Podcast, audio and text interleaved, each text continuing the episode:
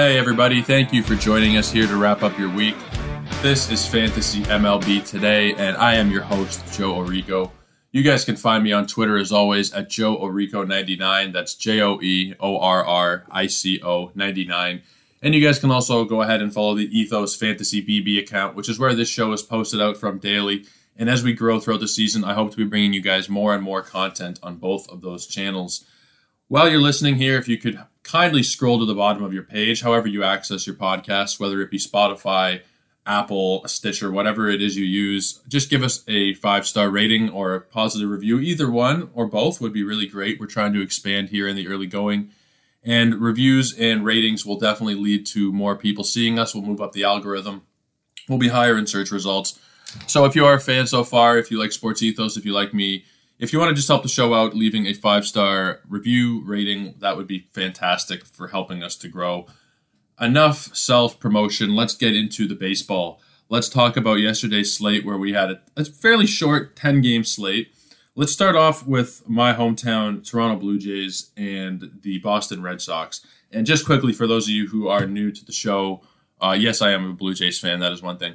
But I'll just quickly go through how we uh, lay out the show here if this is your first time listening. So we go through yesterday's games. We take a look at today's starting pitching matchups. We take a look at the waiver wire for the hottest ads and drops, and then we quickly go over uh, DFS for those of you unfamiliar, daily fantasy sports, where you set your lineup every day as opposed to for the whole season. So those are the four main sections of the show. Uh, without further ado, let's get into the game recap from yesterday. So we had the Blue Jays and the Red Sox, and Kevin Gausman was absolutely lights out. He nearly threw the first complete game in baseball this year.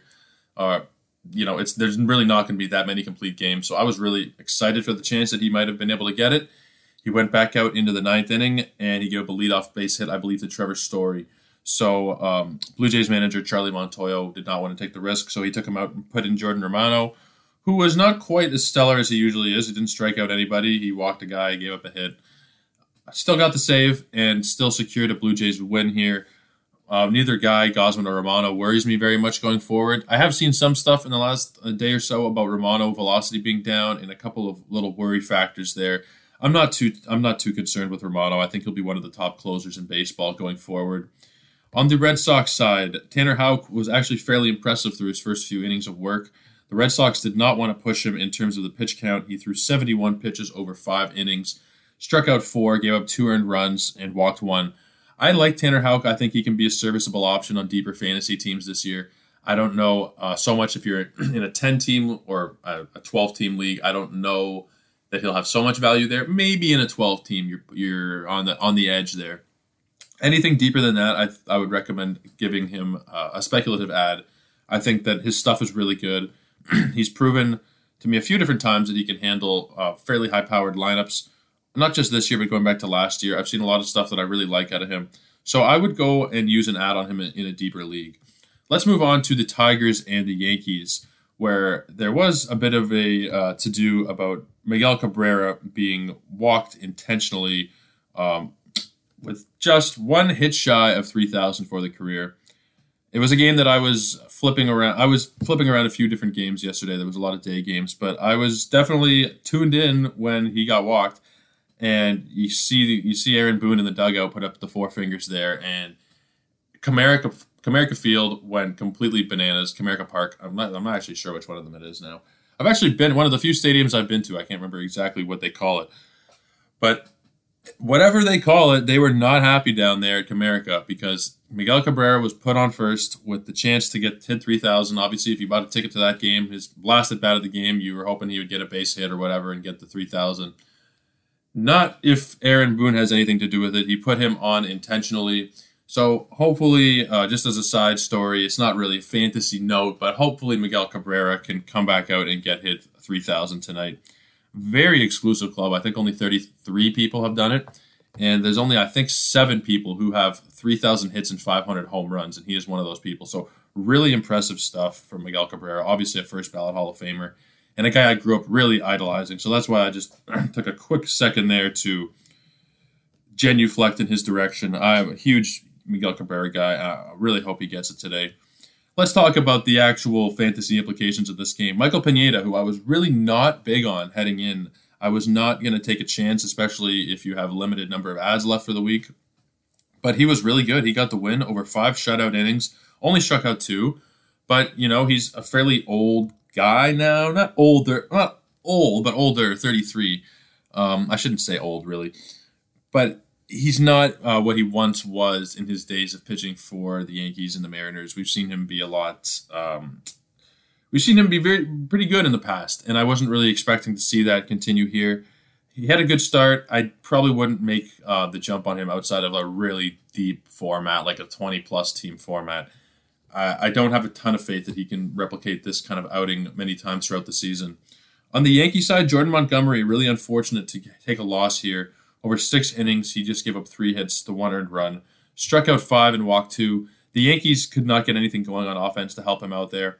He was a guy who I streamed in a couple of different leagues yesterday, hoping for a win as well as just a solid overall outing. but it was really unfortunate to have him only give up one run over six and still take a loss. I like Jordan Montgomery. I think he should be on pretty much every roster at the moment going forward. Uh, we'll see what happens, but for right now, I think that he should be on rosters. Let's move on to the Mets and the Giants and we had a 6 2 Metropolitans victory. Carlos Carrasco, fantastic. Once again, seven and two thirds, four hits, two earned runs, struck out seven. His ERA through 18 innings is 1.47. Carlos Carrasco is someone who should be rostered in all leagues at the moment.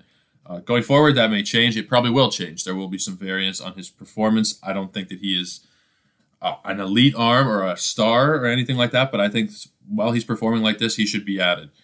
Uh, on the San Francisco side, Anthony DeSclafani with a little bit of a disappointing outing, five innings, nine hits given up, five earned runs, struck out only four and walked one. Also surrendered two home runs. I believe it was Francisco Lindor and Eduardo Escobar.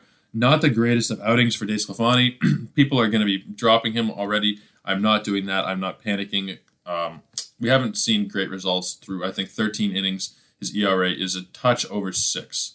Uh, 13 in the third innings, his ERA 6.08. So not impressive so far from Disco, but I'm holding on for now to see what he can do. Because last year he was, I think, the top 80 assets in fantasy. He's someone who is definitely a must roster guy last year. So I'm not ready to pull the plug on him after three starts yet. We're going to hold on there. The Guardians and the White Sox is the next game we're going to go over. It was a 6 3 Guardians victory. I think I'm pretty much used to the Guardians name now. I don't think it's the greatest name in the world, but I haven't been slipping up recently. So I think we're just about there. Zach Plesac went for the Guardians, six and two thirds, really good stuff. Seven hits, two runs, only one of them earned, and just the three strikeouts is a little bit low for him. But you like you like what he gave you there. Not great from the White Sox so far this year on offense. I uh, haven't been too impressed with them. They're only six and six. Zach Plesac, 153 ERA through 17 and two thirds. So really like what we're seeing there out of him he's someone who should be on rosters, especially if it's a slightly deeper league. Maybe not in the shallowest of leagues, eight team, ten team, what have you. But once you get past that threshold, I think that he uh, should be on a roster. Dylan Cease on the other side, also someone who obviously should be on a roster, but really a tough game here today. Uh, five innings, I think. I'm just having a bit of a technical problem here. Sometimes technical stuff is, you know, I, I know my baseball, I know my fantasy baseball, and sometimes the technical stuff just gets in the way for whatever reason. It's just either a Wi-Fi issue or I don't know if it's bandwidth or whatever. But technology is definitely the biggest hindrance to me in this process. Dylan Cease, here we go. We have it loaded. Dylan Cease went five and a third. He gave up eight hits, four runs. All of them were earned. Only struck out three for a big strikeout pitcher. That's a little bit concerning. And he did walk two. Obviously, we're not doing anything with Dylan Cease other than keeping him and hoping that we have a better outing next time. Um, Franmil Reyes hit a home run for the Guardians. That's pretty much it. There wasn't too much um, major in terms of major storylines going on here. Let's move on to the Twins and the Royals, and it was a one nothing Twins victory. And Joe Ryan has been pretty lights out so far this year. He shouldn't be on waiver wires. If he's on waiver wires, you should go and pick him up. Six innings, only gave up two hits, struck out five and walked one. Really like what you see out of him there. Uh, he did get the victory as well. So if he is on any waiver wires, go and pick him up. He should not be on waiver wires. Zack Greinke on the other side, actually, you know, he's continued to be pretty damn good this year so far. I, I've been totally happy with what he's given. Five innings, six hits. He gave up one earned run. The strikeout numbers are really tough. He's only struck out two batters in 16 innings. It's like it's. I don't remember another pitcher striking out that low a number, especially a Cy Young winner, a previous Cy Young winner. Now, through those 16 innings, his ERA is 2.25. So that is definitely positive. He should be rostered, Zack Greinke. I remember people dropped him a little bit after I think it was the second start he had, the one against the Tigers, I think, because he didn't strike out anybody. I don't know that that's the biggest of concerns. Obviously, it's not great. You want to have five category contributors, well, four category contributors as much as you can uh, in terms of baseball, in terms of fantasy baseball, obviously. That's why we're here. We're here to talk about fantasy baseball. So, what am I talking about? You want to have as many categories covered as possible. So, Greinke's not really going to get you in the strikeouts, but he will probably be giving you okay, this this ERA is unsustainable, 225, but he should have a decent enough ERA that he can be a back of the bench guy this year. And even if he's not, right now is not the time to drop him at this point. I would hold on and you know, even if you don't really like what he's giving you, maybe try and trade him because his ERA is still pretty good. You know, his that's a lot of people will look at a player and they look at the ERA and they look at the wins and strikeouts. And a lot of people, that's the end of their information. So you see a good ERA number, that might be enough for someone to bite on him there. So if you're really unsatisfied with Greinke, maybe try and deal him. But I wouldn't go and drop him. I don't think that makes too much sense. Let's go with the Athletics and the Orioles. Uh, Athletics got the win from Paul Blackburn, who has been a surprising story so far this year. Through 15 innings, his ERA is 1.8. Really nice stuff. He went five yesterday, got the victory, only gave up three hits, one earned run, and struck out four. Uh, I think he is like he should be rostered. He sh- uh, I think after his first start of the season, I said, you know, file this away for later. Just remember it. He had a pretty good start against Toronto, five innings, only two runs. He did well against Tampa. He's, he's you know, he's handled himself against the division opponents that he'll be likely facing the most this year. Listen to me. I'm looking at a bunch of American League East teams. Obviously, he's not in the American League East. He has handled a bunch of opponents this year who are going to be solid teams, specifically Tampa and Toronto early brain fart there, guys. Still, uh, still letting the coffee hit the bloodstream here. He has faced Toronto and Tampa, and also Baltimore, which is not as significant of a threat. But he has done very well, specifically against Toronto and against Tampa. So Paul Blackburn, for me, I think he should be on a roster at this point. On the Orioles side, there's not really much going on in their pitching, especially with John Means out for the foreseeable future now.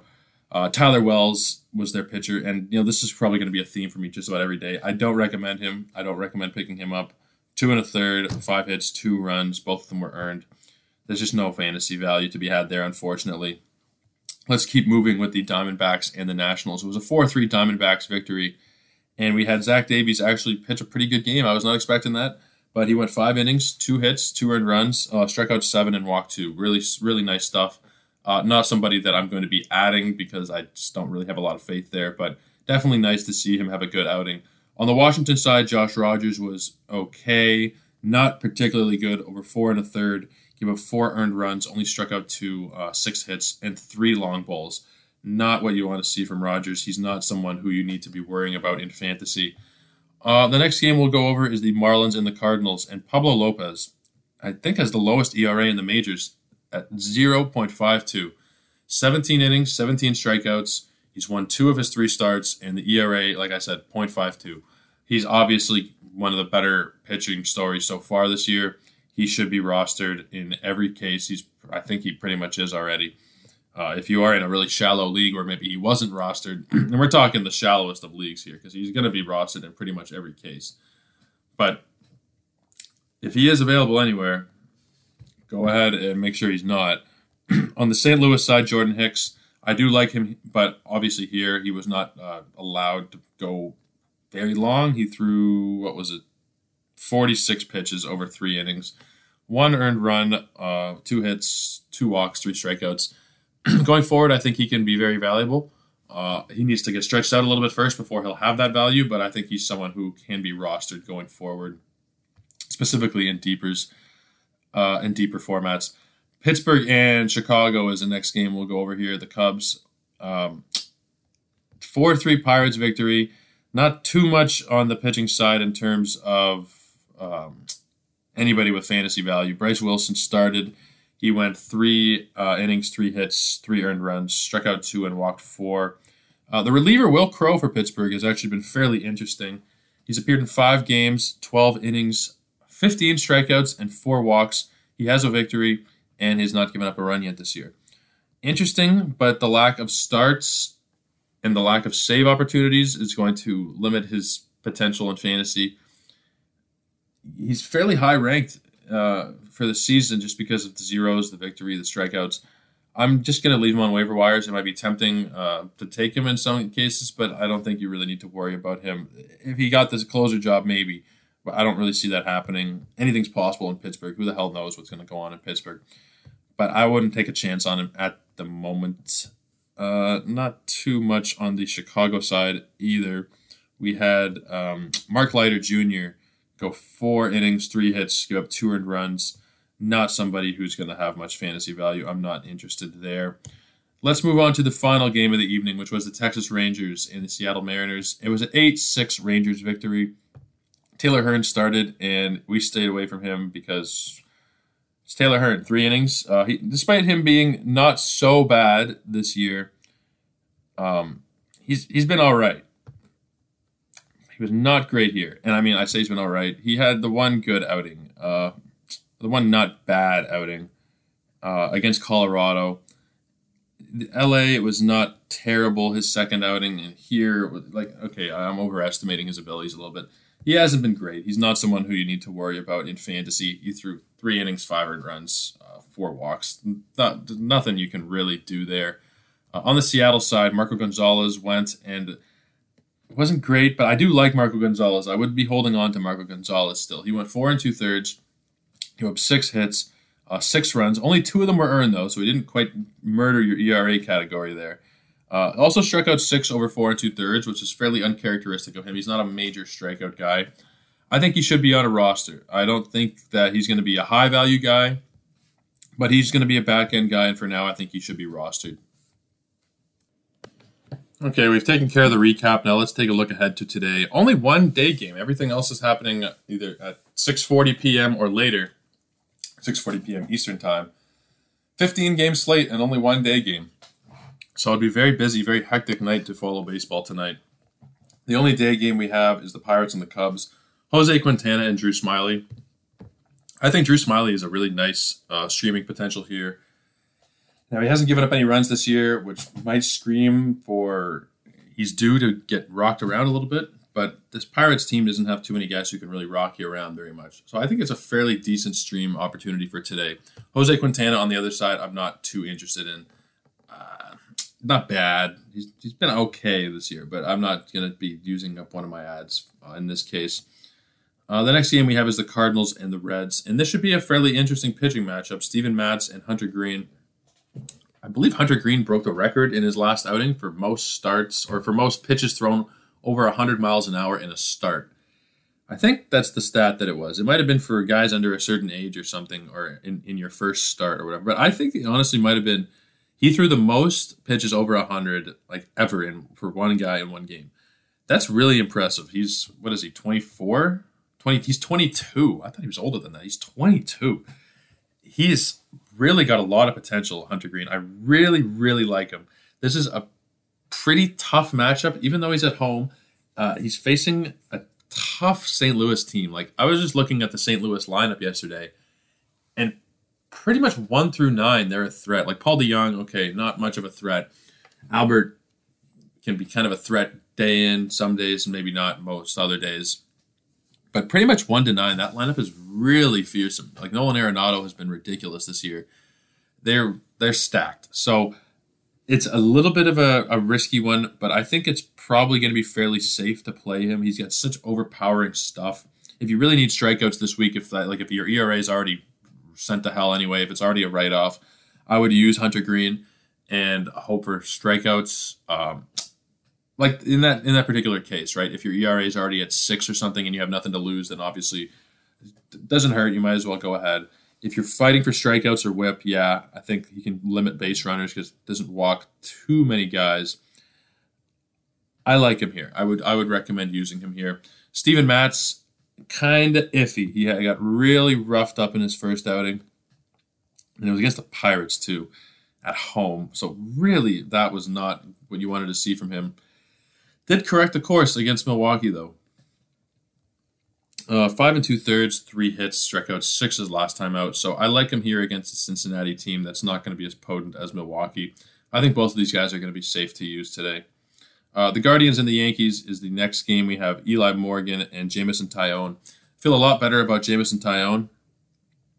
Neither one of them. I mean, yeah, Taillon should be safe. Taillon should be good to use. Eli Morgan, not so much. Neither one of them is like terribly confidence inspiring. But uh, Taillon, I would use. Morgan, I'd probably hold off on there. Uh, San Francisco and Washington is the next game, and we have Sam Long going to be going out there against Patrick Corbin. Patrick Corbin is not a startable pitcher. Uh, I think he's a pretty droppable guy in pretty much every format. Sam Long, uh, I don't know too too much about here. He has appeared in three games uh, in relief so far for them. I think they're just trying to give their starters an extra day's rest here, so it might be a bullpen day. Uh, I wouldn't recommend using Sam Long there. The Brewers and the Phillies is the next game, and a pretty solid pitching matchup here, despite their ERAs being combined for about 17 at the moment. Freddie Peralta and Ranger Suarez, I think this can be a really nice pitching matchup. I would expect Freddie Peralta to really turn it around tonight and get back to the Freddie Peralta that we know and loved last year. A little bit more uh, cautious about Ranger Suarez. I don't know necessarily that I would deploy him in a small field there. Uh, it's close. It's it's a tough one. I I'm probably leaning more towards sitting him than starting him today. But you also have to ask yourself if you're going to be sitting him at home here, like when are you going to be starting him? It's a, it's a tough one. I'm probably leaning more towards sitting though, to be honest with you. I really liked what he was able to deliver down the stretch last year, but I don't know that I have too much faith here today. It's it's honestly like a coin toss if I would start him or not here. It's really a close one. Uh, let's move on to the Rockies and the Tigers. Rockies have been a real nice story so far. Wouldn't have expected them to be eight and four. They lost yesterday. They were eight and three. Um, really nice story. I don't think it'll continue for very long, but we'll have to see. Uh, Antonio is going for them, and he's been really good so far. So I think he's fairly safe to start here in a fairly pitcher-friendly ballpark against the Tigers. Tarik Skubal uh, also is fairly safe to start here. I don't love him here, but I think he's fairly safe. Uh, let's not spend too much time on that game. I think they're both all right starters to use tonight. The Red Sox and the Rays is next. Michael Wacha and Corey Kluber. And honestly, they're they're both the numbers for both of them are pretty good. I just don't feel too confident really in either of them. If I was going to start one of them, if I had to choose, then I would probably go Corey Kluber but I don't have a ton of faith in these guys, to be honest with you. I just don't. Uh, let's keep going on. Marlins and the Braves. We have Trevor Rogers and Kyle Wright. Now, Kyle Wright has been real nice. We hope to have him continue these first couple of nice starts. Not terribly tough challenge against the Marlins. They've been kind of a sneaky okay team. I mean, offensively, they're they have some nice pieces offensively, is what I'm trying to say here. Chisholm, Jesus Sanchez, Avi Garcia, they have some nice pieces. Uh, Trevor Rogers is a piece on the pitching side that needs to figure it out because if he pitches like this, they have no chance of doing anything. I don't think they have much of a chance in the NL East, regardless. But if Trevor Rogers is pitching like this, they don't have any chance at all. So we'll need to see him turn it around. He's only got through six and two thirds innings over his two starts so far five in the first and an inning and two thirds in the second, but he's given up 10 runs on the year. Not not ideal. You want to see him return to that form that he had last year. Let's move on to the White Sox and the Twins and a really nice pitching matchup here between Michael Kopech and Bailey Ober. I do like Michael Kopech a bit more, but I think they're both really safe guys to use today. Really nice guys, uh, both of them. Kopech, especially, I think, has potential to have a really nice outing here but I think both of them are very safe to use. Let's move on to the Orioles and the Angels. Bruce Zimmermann and Reid Detmers. Now, Bruce Zimmermann has been one of those guys that I mentioned earlier in the year to just file it away for later and remember what he did. Nine innings, shutout ball so far. You know, you gotta you gotta remember that. It's a little rough um, playing for the Orioles. The wins are going to be very hard to come by that is the main that's the main concern with rostering him at the moment. Like I've liked what I've seen from him. He's not walking too many guys. I mean, four guys over nine innings is not great, but you know, 10 strikeouts and no runs, you'll take it. The no wins is going to be kind of tough. I think he's not a bad option here, but he's not great either. So I'm probably passing. As curious as it makes me, um, I'm probably passing. His counterpart is Reid Detmers.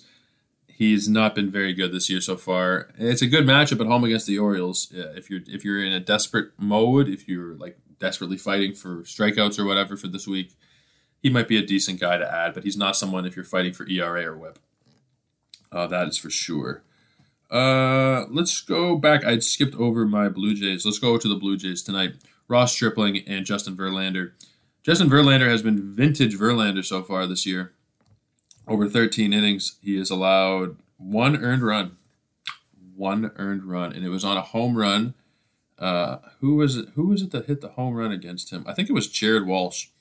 I think Jared Walsh hit the only only run that's been scored against Justin Verlander for the for the year. He's got a tough challenge in the Blue Jays tonight. Granted, they're missing Teoscar Hernandez. We're not sure about uh, George Springer. If I had to guess, I'd say Springer's probably in the lineup because he's playing against his old team. I would he pinch hit yesterday. It looked pretty rough pinch hitting though. It struck out twice. I think yeah, he's probably going to be in the lineup today. It'll be a tough challenge for Verlander, no doubt. We'll see if he can keep it up. He's a fairly safe start, I think, but it's the Blue Jays and they can pop off. So they haven't really done that so far this year. And not having Teoscar Hernandez is not going to help. I'm just thinking what I really expect out of Verlander is probably something along the lines of like five innings, two runs tonight.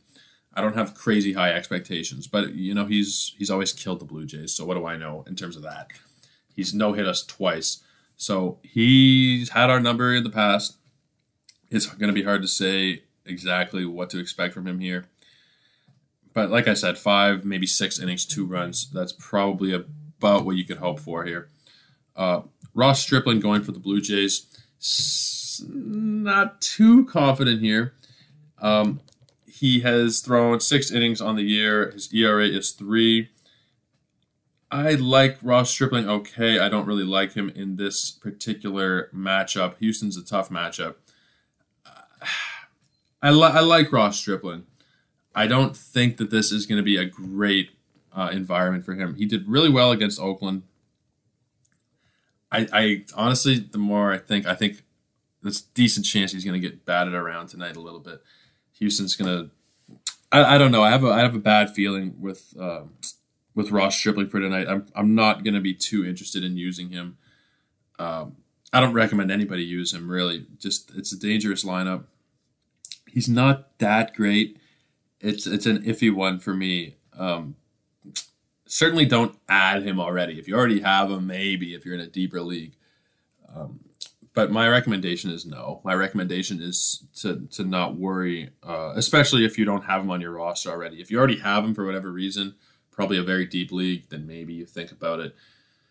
But I wouldn't go making an ad on him. Let's move on. There's a few more games tonight, starting in the later slate. The Dodgers and the Padres. Both teams have been really good so far. Uh, nine and three for the Dodgers, nine and five for the Padres. Julio Urias and Nick Martinez going up against each other tonight. I feel very confident in Julio Urias.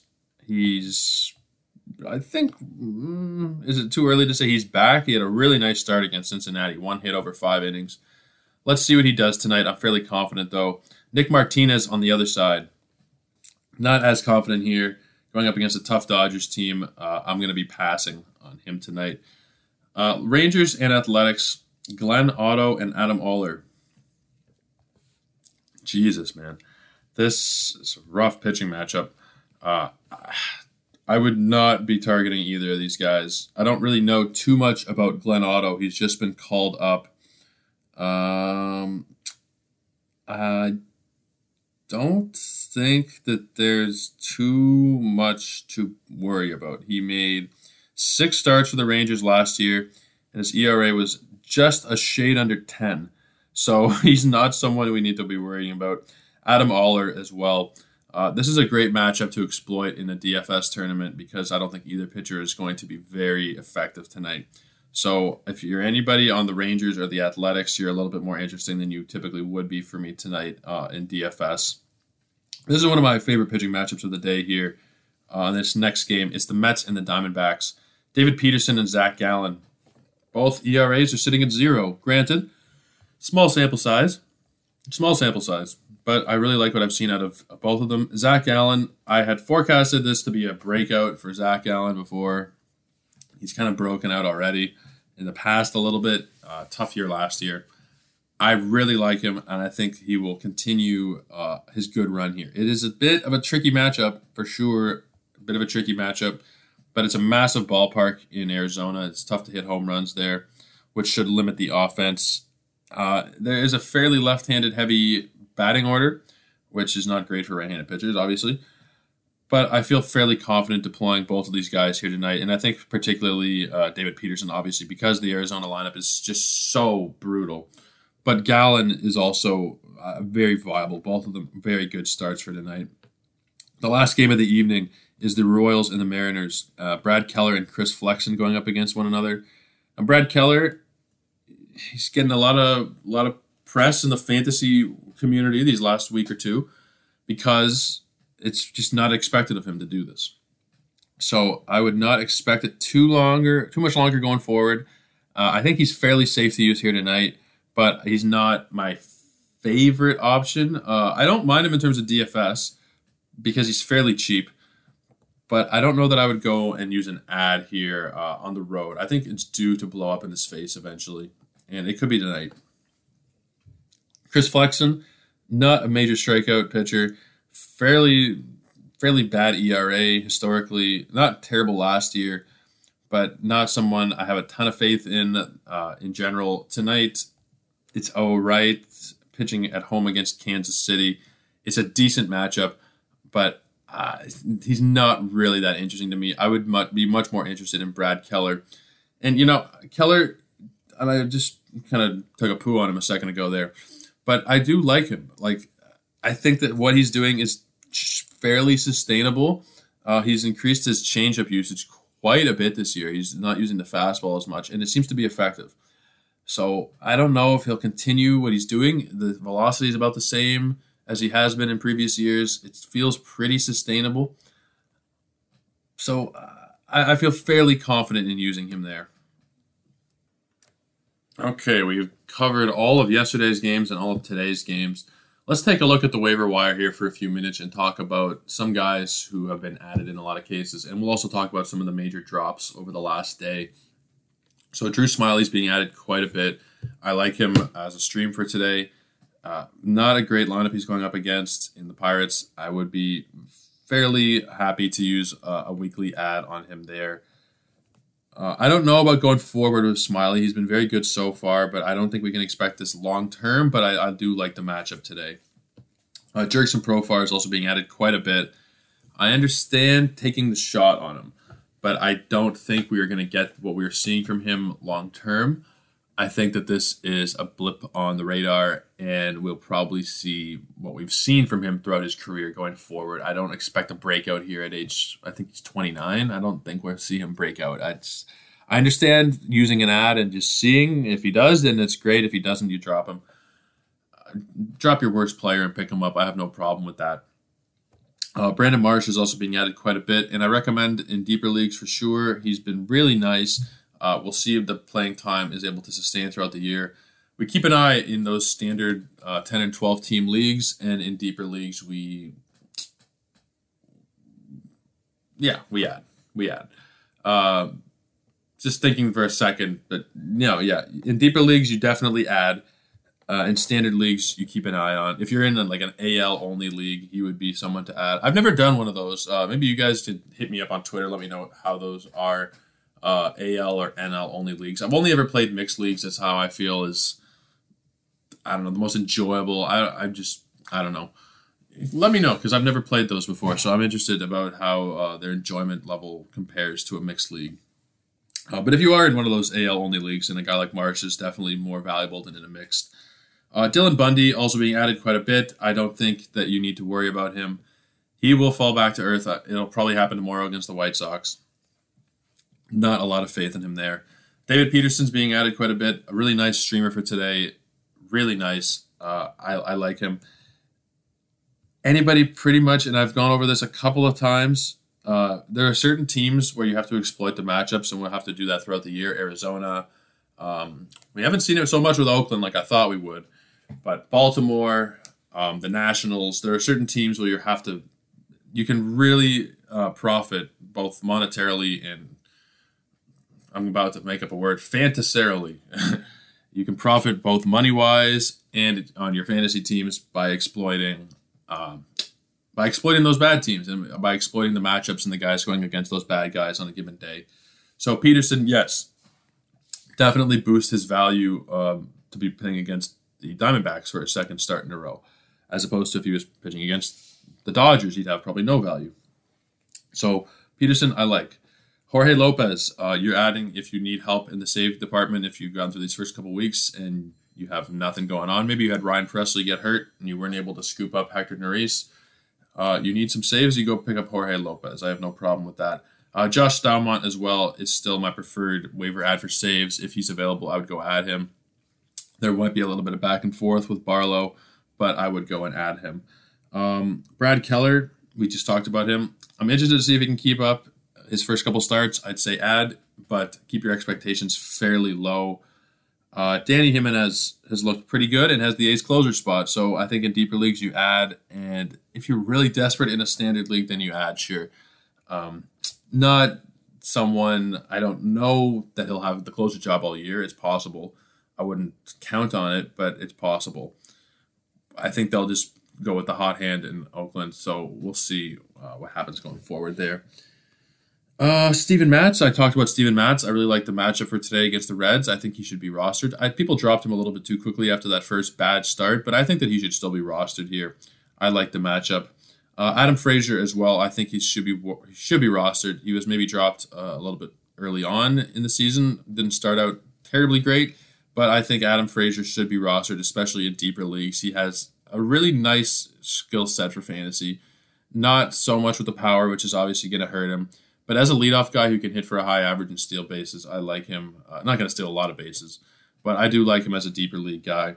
Uh, Alec Bohm as well is someone who should be added in deeper leagues for sure. We keep an eye on standard leagues because he's not playing quite every day, and his lineup spot kind of fluctuates. So in a standard league, I'd be a little bit nervous to add him. His production's been great, but they have this uh, platoon of playing time with, uh, I think it's Camargo I don't t- watch a ton of Philly stuff, but I think it's Camargo there uh, that they have the platoon going with. So I don't know that he's going to have an everyday role, 500 plus at bats for the year. But if that does become the case, he's obviously a must add guy. At the moment, I would take a shot in deeper formats. Uh, Joc Pederson's also been added quite a bit. I think there's a good chance he can be a guy you can roster going forward if he continues to play most days. And he's been playing most days right now in the four spot. He might not bat against uh, lefties some days, which is fine. I think he is a perfectly reasonable guy to add in a deeper league. And, you know, even in a standard league, it might be a bit of a stretch at this point uh, if you just have a three outfielder league. But if you have deeper outfielder leagues, no problem in taking a chance on him there. So we'll talk about uh, those are the guys being added in the most leagues this morning. The guys who are being dropped in the most leagues, we'll start with Marco Gonzalez and it's I don't really get it too much. Uh, I know he wasn't great yesterday, but he's someone who you can still roster, Marco Gonzalez. I think that's a knee jerk reaction to drop him. I don't agree with it. Jon Gray uh, is going back to the injured list. He's got a strain in his knee. I really think it's going to be kind of hard to roster him. I had really high hopes going into the year. We haven't seen much uh, in the way of positivity so far from him. If you have an IL slot, I would add him and put him in the IL slot there. But if you don't, then it's going to be almost impossible to hold on to him. Jordan Hicks getting dropped quite a bit. Again, if you added him, maybe you were just streaming him, but I think if you added him, you should just hold on to him. I like him. I think once he gets stretched out, he can be a real asset going forward. Paul Blackburn also being dropped uh, in quite a few leagues. Uh, I don't understand it. I think he's been really good. I I mean, granted, it was against the Orioles yesterday, but what we talked about is that he did well against the Blue Jays, he did well against Tampa, and he did well against the Orioles. So it's not like one off start, one random start where he did well against Baltimore and then you know he's been crap in the rest of the games. He's been really good the whole season. Granted, the whole season is only three starts, but I like him. I really like him. He's going up against the Giants next time out. It's going to be a bit of a tougher matchup, but I'd still recommend holding on to him. Based on what we've seen so far, I like him, and I think he has potential to be valuable throughout the season. Anthony DeSclafani is another guy being dropped that I don't agree with. I don't really agree with any of the people being dropped here on this list. DeSclafani is someone who last year was the 70th ranked player, I believe. Uh, his ERA was 317. He won 13 games. He was very valuable. So to drop him after three starts, granted, a couple of them were not great, particularly yesterday. I would not be dropping him. It does not make any sense to me at this point. Uh, Dallas Keuchel is being dropped. Yes, okay, we, we agree there. The the Yahoo community and I, I typically base this list off of Yahoo. I also take a look at uh, other stuff, but it's typically going to be based off of Yahoo. Um, I do play ESPN leagues as well, but I think that most people play Yahoo, so that's why I focus there um, in terms of my lists. And it's generally going to be similar. There's obviously going to be some differences, but it's generally the same uh, group of guys. So Dallas Keuchel, he's he's a clear drop, no doubt. Um, he's just not worth it. He's not worth holding on your team. Jordan Montgomery also being dropped. I don't agree. Again, I don't agree. I think he's someone that you can roster, and I think he can hold value uh, throughout the season. Joey Gallo has been dropped in a lot of leagues. Uh, he's down to 70% rostered on Yahoo. He is 5 for 37 on the year. He has not scored one run, does not have one homer, no RBIs, no steals, zeros across the board. Really rough. Yeah, he's a buy low guy, but he's not a he's not a drop. he's a guy who can hit you 40 home runs. He's not a drop. Come on, guys. I, it's not that many people that have dropped him, but you know, there's no one I like I just I just can't get my head around that. He's someone you drafted probably with a fairly solid draft pick. You know, not like your last pick or something or your last two picks, like a fairly decent pick in the 100s somewhere. To drop him after a couple of weeks, granted, yes, he's been brutal. 5 of 37 is brutal, but you can't just be dropping someone like that. I, you got to hold on, try and recoup some value. Wait till he has a couple of good games and then try and sell. Sell him now, you're selling him at the absolute minimum price. It makes no sense to me, and I would not recommend it under any circumstances. Let's move into the DFS side. Yesterday we were all right. We weren't great. Uh, we scored 82 points, and it was a bit of a low scoring day. Um, you were not seeing crazy high scores, and it, there wasn't a ton of games yesterday, so there wasn't as many players as usual in the player pool. So we had 82.8 points. I'm fairly happy with that. We had two zeros. Uh, Whit Merrifield went over 4, and Tyler O'Neill went over 4. Really disappointing out of Tyler O'Neill. He has not been great these last uh, week or so. We did hit on our pitching, Jordan Montgomery and Paul Blackburn. Uh, like those guys quite a bit uh, going forward. Mitch Garver was the catcher. Uh, he had a run and a, and a, a walk, a walk and a run, I should say not great there. Uh, Vladdy at first, Vladdy Guerrero Jr. at first, uh, he had a double, a run, and an RBI. Ketel Marte I had a second, he had a walk. Uh, Rafael Devers a run and a walk. Bo Bichette had two singles, an RBI, and a steal. He was very nice yesterday. And Juan Soto had a run and two walks. So we didn't have the greatest of days yesterday. Um, I think I can attribute that to the short slate and not having as many guys to choose from it was not a great day and it happens and the best thing you can do for someone who goes over these kind of things is to, to be transparent about it you don't want to be lying to your audience and telling them that you succeeded when you didn't if i don't have a good day i'll tell you guys uh, so far there have been 15 days of baseball on the year we have scored 10 out of 15 of those lineups have hit over 100 12 out of 15 have hit over 90 points so we're doing fairly well. We are still assisting you in your wins. Uh, if you are using our lineups, if you're tailing with us, then you, if you'd followed us every day of the year, you'd be in the profit. You would have made profit off of it so far. So it's something to keep in mind for sure. I focus on this quite a bit. I put a lot of time into it. I spend a solid hour or so a day just on DFS and DFS research. So it's something that I feel fairly confident in. These are not just picked out of a hat names. So let's go and look at today's guys who I am recommending here. I have Freddie Peralta and David Peterson as my pitchers. There are quite a few decent pitching options today, though, on the slate. There are quite a few of them. Like I like Zach Gallen at 38 bucks, uh, a little bit pricey maybe. I like Kyle Wright at 32, Brad Keller at 32, Antonio Senzatela at 30. There's some really nice options in terms of the pitching today.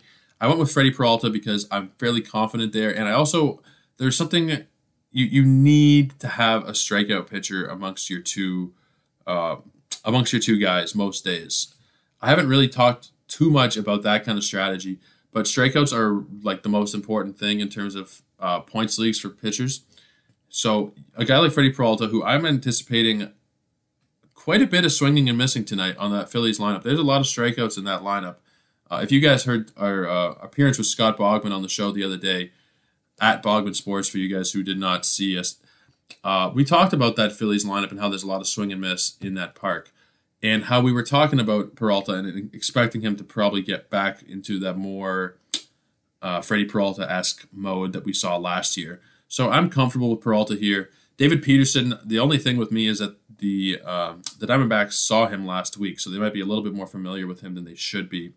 Not than they should be, but then you'd like anyway. So it's a little bit of an iffier one there, but I still think that that lineup is so anemic that it won't really matter too much. I think he'll still be able to give you a solid five, six innings and a victory if all if all goes according to plan. And that's a major thing here. It doesn't always go according to plan, but you got to hope for the best, right? And you got to pick uh, highly educated choices here. So that for me is about as good of a pick as you're going to have uh, in terms of a duo, Peralta and Peterson, while also acknowledging that there are quite a few valuable arms today uh, going in the DFS slate tonight. So there's a lot of options. Uh, let's move on to the catcher spot. I have Keibert Ruiz. Uh, I have Luke Voit at first, Max Muncy at second, Alex Bregman at third, Corey Seager at short, uh, the always dependable points league man, Steven Kwan, as my first outfielder slot, and then Michael Brantley and Yordan Alvarez, the other outfielder slots. Now I have three Houston Astros. That is in anticipation of Ross Stripling not having a particularly great night. I think that that's fairly likely. I don't have a ton of faith in him there uh, going up against Houston on the road. I like Ross, but I, I can't justify using him tonight. On that, on the flip side of that, I think I can definitely justify using a, a, few Astros here who bat at the top of the order, who I think are going to have a fun time batting against Stripling tonight. Let's I'll quickly just say them one more time. So Freddie Peralta, David Peterson are my starting pitchers. Keibert Ruiz is catching. Luke Voit at first, Max Muncy at second, Alex Bregman at third, Corey Seager at short, and my three outfield slots are Steven Kwan, Michael Brantley, and Yordan Alvarez. And of course, this is for Yahoo. Uh, I live in Ontario, so DraftKings and uh, FanDuel are both barred for me here. I hit you guys with the Yahoo one because it's the only one that I'm still able to play uh, as of I think April 5th or something or whatever. Right, right around when the season started, they shut down the um, FanDuel and DraftKings DFS tournaments in my province for you guys in the states. Provinces, most of you probably know this. A province is just another word for a state. Pretty much is what Canadians call our, our states here. So my province does not allow gambling in terms of DFS plays. So these plays for me are just to try and help you guys. I'm not personally profiting off of these anymore. It was nice last year. It was nice during the NBA season. It was nice during the NFL season as well. But we it is what it is, right? I can't do anything about it. Uh, I, t- I made a joke last week that maybe eventually I'll reach the point where I'll move out of this province just so I can play DFS uh, paid tournaments. Probably not. We're probably not going to get to that level of uh, obsession here, although we're pretty close. But I don't know if I would uproot myself for uh, for DFS tournaments. I do love them, but I don't know if the love reaches quite that far. So, guys, thank you for joining us here. We are wrapping up week number five on the show. This is show number 25, actually. Yeah, five by five is 25. So, we have 25 proper shows. We had a couple of demos that are still available, I think. Um, I'm not even sure actually. I think they're still available on iTunes and Spotify. But 25 legit shows. Um, wow, it's been great. Thank you guys so much for for keeping me uh, keep me invested here with your questions on Twitter, with your messages, with your reviews, with your ratings. Um, really, some I got some nice messages I've gotten over the last week that are really a good motivation booster Um, there's some days where you just don't feel like doing it. You know, maybe your team had a bad night and you wake up and you think, oh, I, you know, I could just sleep the whole day and not worry about this. But you guys reaching out on Twitter, showing love here on the pod, um, it makes me want to do this and continue to grow with this. So thank you guys, all of you who reached out with kind words, and all of you who continue to put your faith in me, whether by listening to the show or by asking questions on Twitter, or that, as Dan Besbris puts it, that sweet equilibrium of both the show and the Twitter feed. You follow both, and you're pretty much up to date with all the stuff you need to know. Guys, that will do it for me here. We wrap up uh, right now. We will see you back here on Monday, and we're going to try and bring you guys two guests for next week. I'm going to attempt to have an early week guest and a late week guest. We're still working on logistics, but I'm going to try and bring you guys at least two people next week. So make sure you have your notifications set for when the show releases, and make sure you go and hit that follow button on Twitter. I'll give you the handles one more time. You can find me at Joe Orrico99, so it's at J O E O R R I C O 99. And you guys can also go ahead and follow the Ethos Fantasy BB account. That is E T H O S Fantasy BB. You follow us on both of those pages, you're not going to miss any shows, and you shouldn't miss any of the information that I post on Twitter daily. So, guys, thank you so much. I hope you have a fantastic weekend, and we hope to see you all here again on Monday. Cheers, everybody.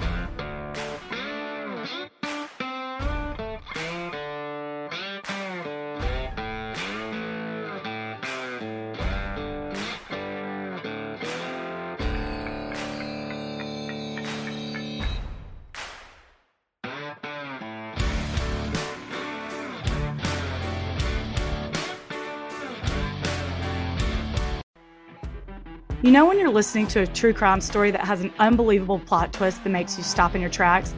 That's what our podcast, People Are the Worst, brings you with each episode. I'm Rachel. And I'm Rebecca. We're identical twins who love true crime cases that make you say, didn't see that coming, and we hate the people responsible for them. Listen to People Are the Worst now on Apple, Spotify, or wherever you get your podcasts.